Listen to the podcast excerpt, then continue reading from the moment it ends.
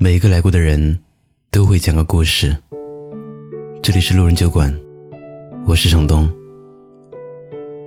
如果你喜欢我的节目，欢迎订阅、收藏，或者分享到微信朋友圈。本期故事来源：关东野客。当一段感情不可挽回的时候，你除了让它随风而逝，你无能为力。你要问一下自己：你为这段感情奋不顾身、不留余地了吗？如果有，那么你就已经对得起这份感情。有些人带给你的可能就是一段美梦，这梦有长短，或者三年五载，或者一个四季。无论何时梦醒，都别难过，因为它带给你的是一段岁月。绝无仅有的岁月。毕业三年后，久未联系的何健给我打来电话，说他要结婚了。我在电话里说：“先祝福你们这对小鸳鸯终成眷属啊！把我蒋岩妹子带好，地址给我，随后就到。”然后何健说：“不是跟他，是跟别人。”我一时语塞，不知该如何接下一句。问了原因之后，才明白，两人分手已经有一年多。突然觉得物是人非，造化弄人。蒋岩跟何健这件事，发生在大一开学没多久。何健是我大学室友，我俩属于过命之交。当时我跟他一起翘课去网吧。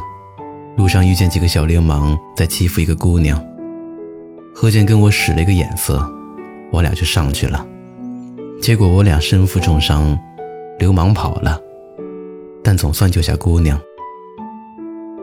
我跟何健一下子就出名了，两个大一新生在校外英雄救美，身负重伤，被授予见义勇为好青年的称号，以至于后面的四年。我俩就算是不考试，也照样不挂科。因为有了这个称号，学校也是睁一只眼闭一只眼。我们想着，只要能毕业就行。现在想想，还真是不要脸。住院期间，蒋岩倒是天天照顾我俩。怎么说呢？蒋岩是那种特别闷的姑娘，不爱说话。冷若冰霜，但人长得极其漂亮。因为我实在受不了她的性格，也就对她没什么感觉。可何健不同，在医院的时候，何健就跟我说：“发现没，蒋岩这姑娘长得真好看。我要是能追上她，那我就是少活八年都愿意。你瞧你那点出息。”姑娘让你立马去死，你也愿意？愿意，只要她答应我。就这样，每次蒋岩过来的时候，何健都极其不要脸的跟人搭话，逗人家。不管怎样，我跟何健总归是他的救命恩人。就算何健每次都得蒋岩脸红，也没见他生气。出院之后，何健跟我说。在这个大学，我最在乎的两个人就是你跟蒋岩。一个是过命之交，一个是我挚爱的女人。你歇歇吧，我受不起。你再这样下去，不是何健，而是何贱。啥意思？何处犯贱？你咋这么损？我是为你好。追蒋岩的人上到学生会主席，下到大二大三学长，能轮到你？何健最让我佩服的地方就是，他做事从来没有章法。二十几岁的人还特别喜欢看香港黑帮片，像什么《古惑仔》《九龙冰室》《江湖》之类的兄弟义气电影，他看了不下几十部。我跟他说过好几次。不能总看那些东西，时间长了，脑子该坏了。人与人之间的交往，不但靠义气，还有责任，还有各种感情的建立，绝不是单凭冲动仗义就能解决的。可何健听不进去，觉得我太世故。何健在大学的人缘特别好，谁找他帮忙，他都乐意去，所以大家在背后都叫他小宋江。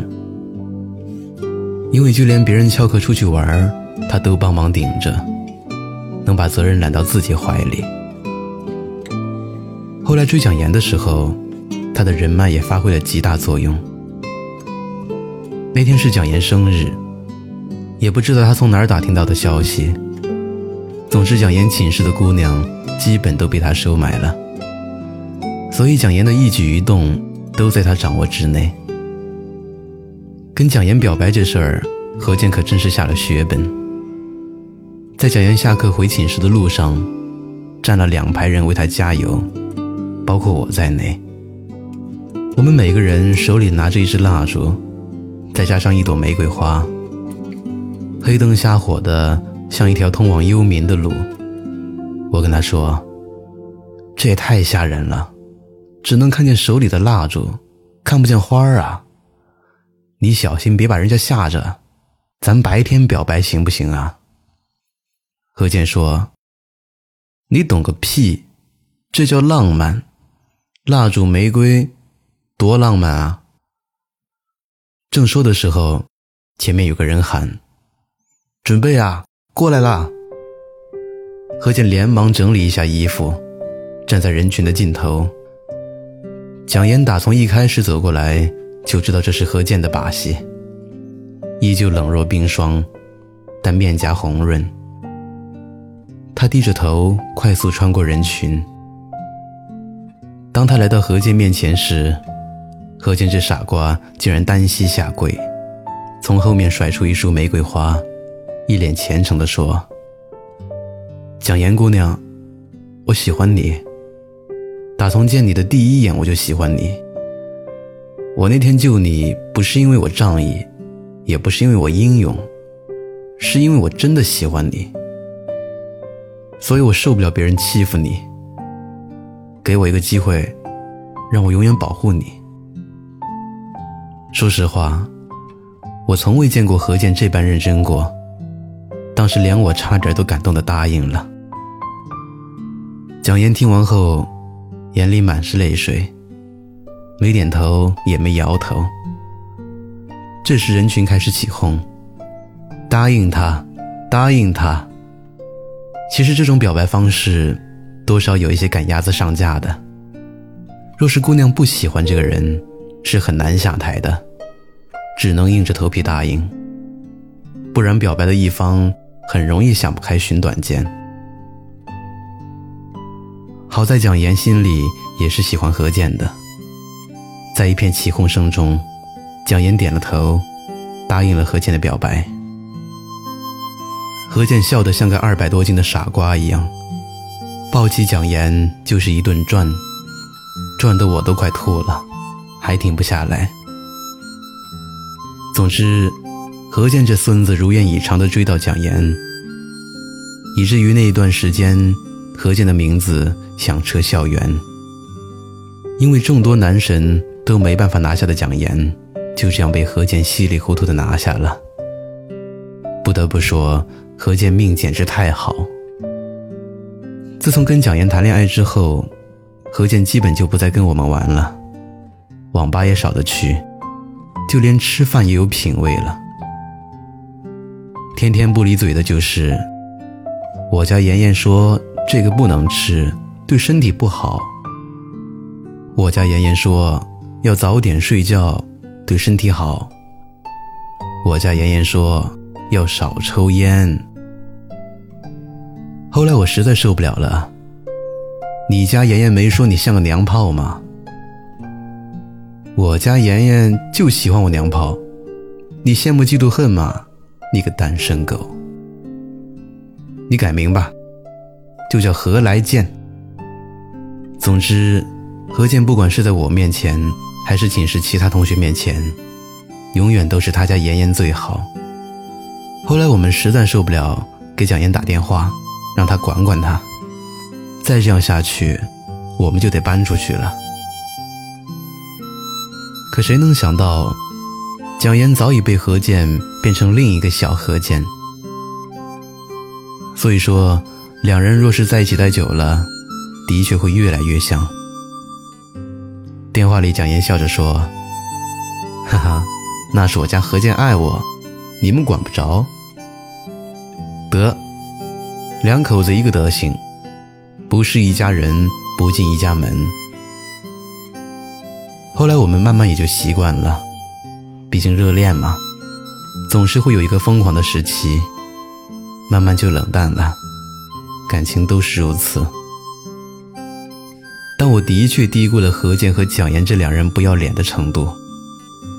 他们仍旧天天你侬我侬，刚分开没一分钟就打电话说想对方，想的不行不行的。每天晚上两人打电话就得到十二点，每次都是我抢手机抠电池才算完事。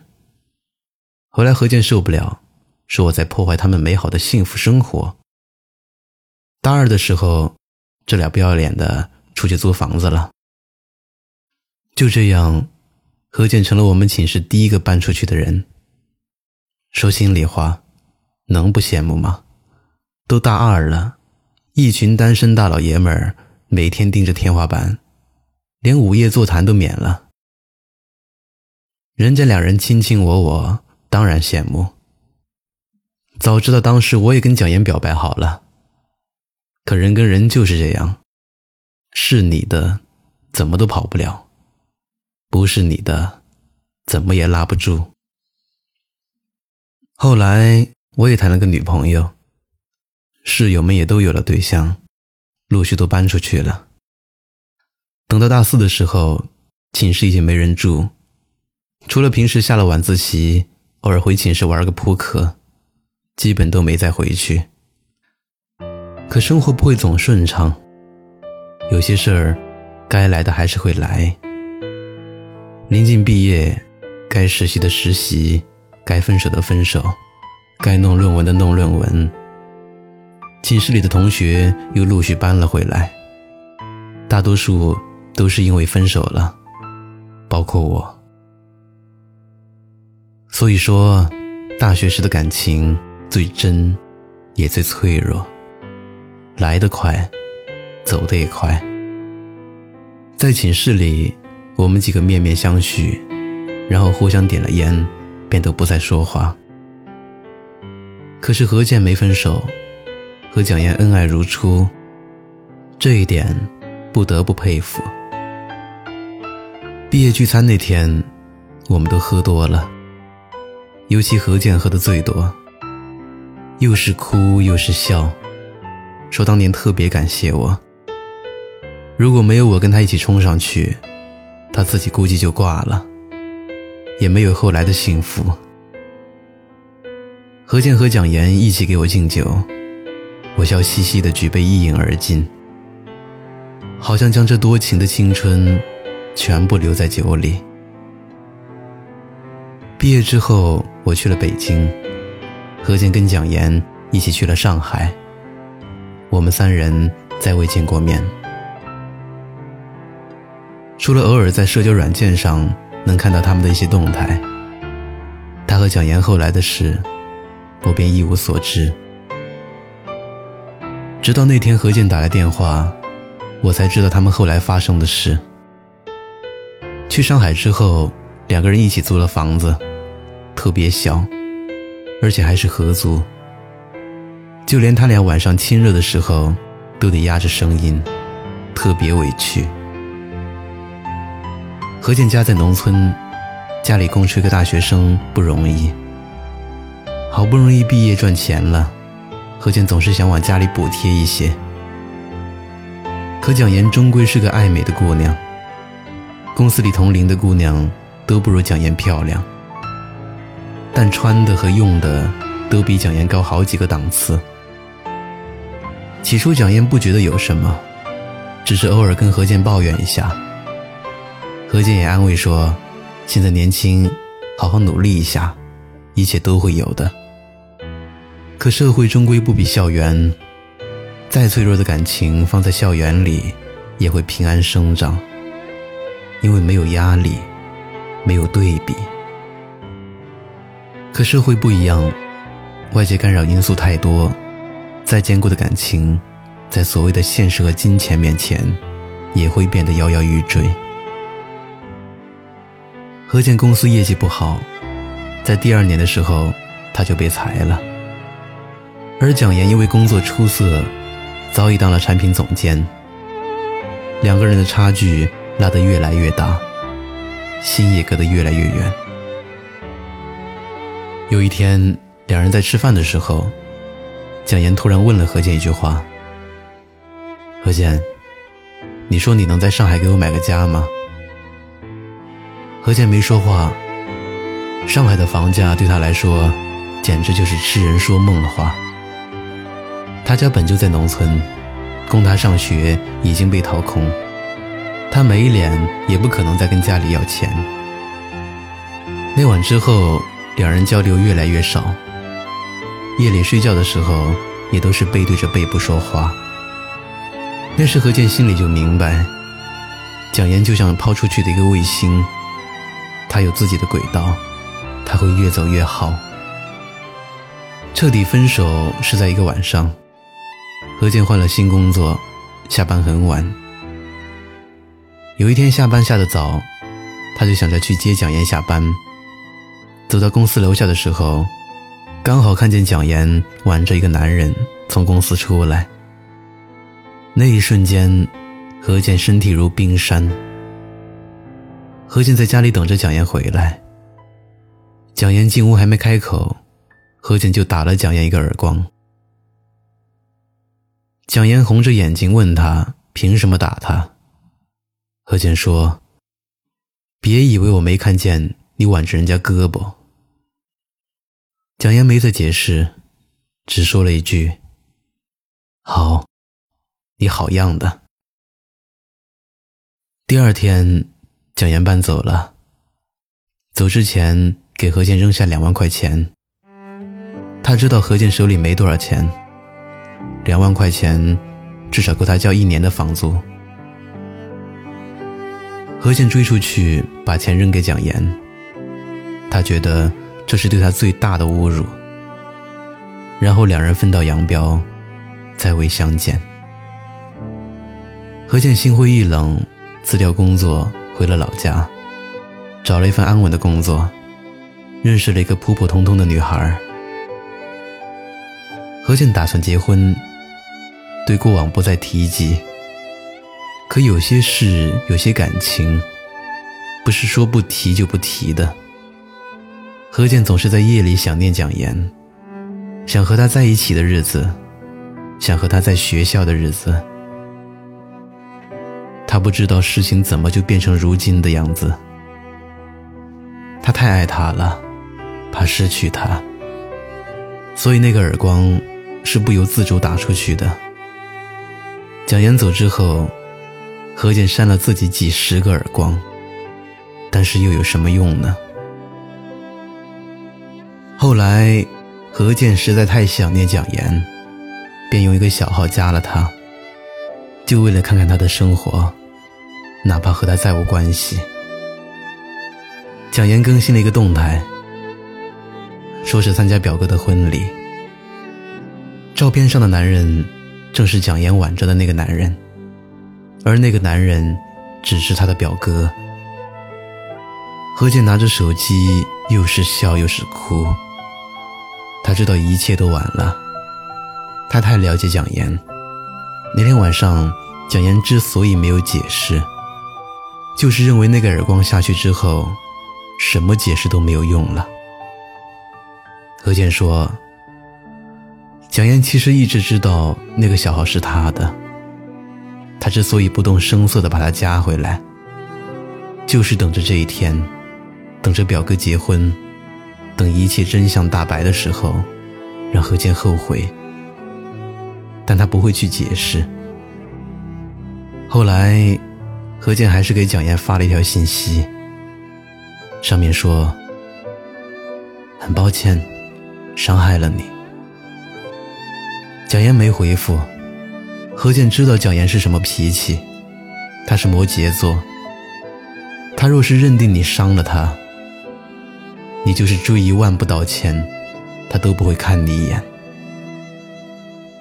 等晚上睡觉的时候，蒋岩回了消息，只说了一句：“别抱歉，缘分尽了。”何静盯着短信看了一夜，然后删了蒋岩所有的信息。他知道，怎么也回不到从前了。这是一段回不去的旅程，自然遗憾，但也无能为力。何健给自己的女朋友打了电话，说下个月结婚。那边高兴的哭出声来。他处一无是处的人，也许在另一个人眼里，就成了至宝。蒋岩仍在上海打拼，至今单身。我曾提过何健，他只是说：“别再提了，都过去了。”后来参加何健的婚礼。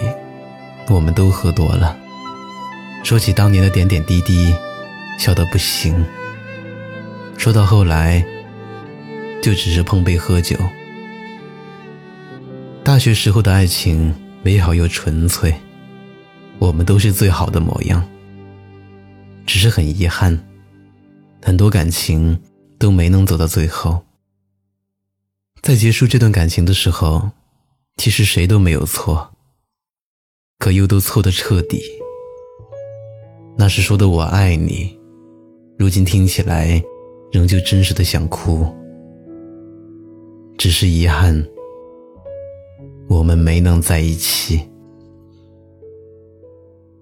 后来何健趴在我耳边说：“我再也遇不到那么好的姑娘了。”我拍了拍他的肩膀，跟他说：“不是他有多好。”而是你的青春很难重来，而他，只是碰巧变成了你的遗憾。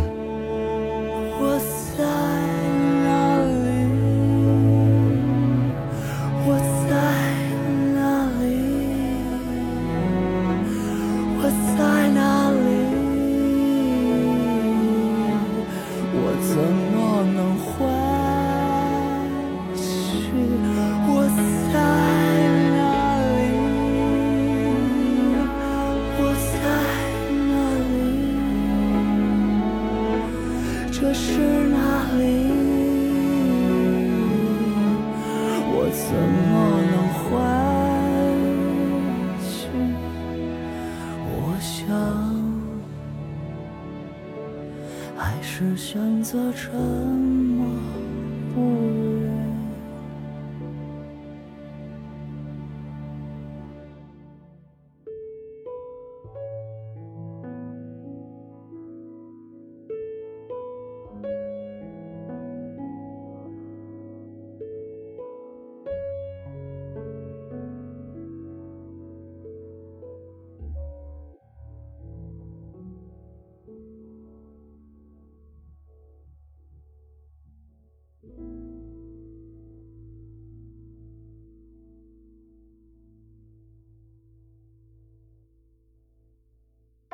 嗨，你好，我是程东。今天你过得还好吗？你可以在微信里搜索公众号“南方的冬”，只要你需要，我都陪在你身边。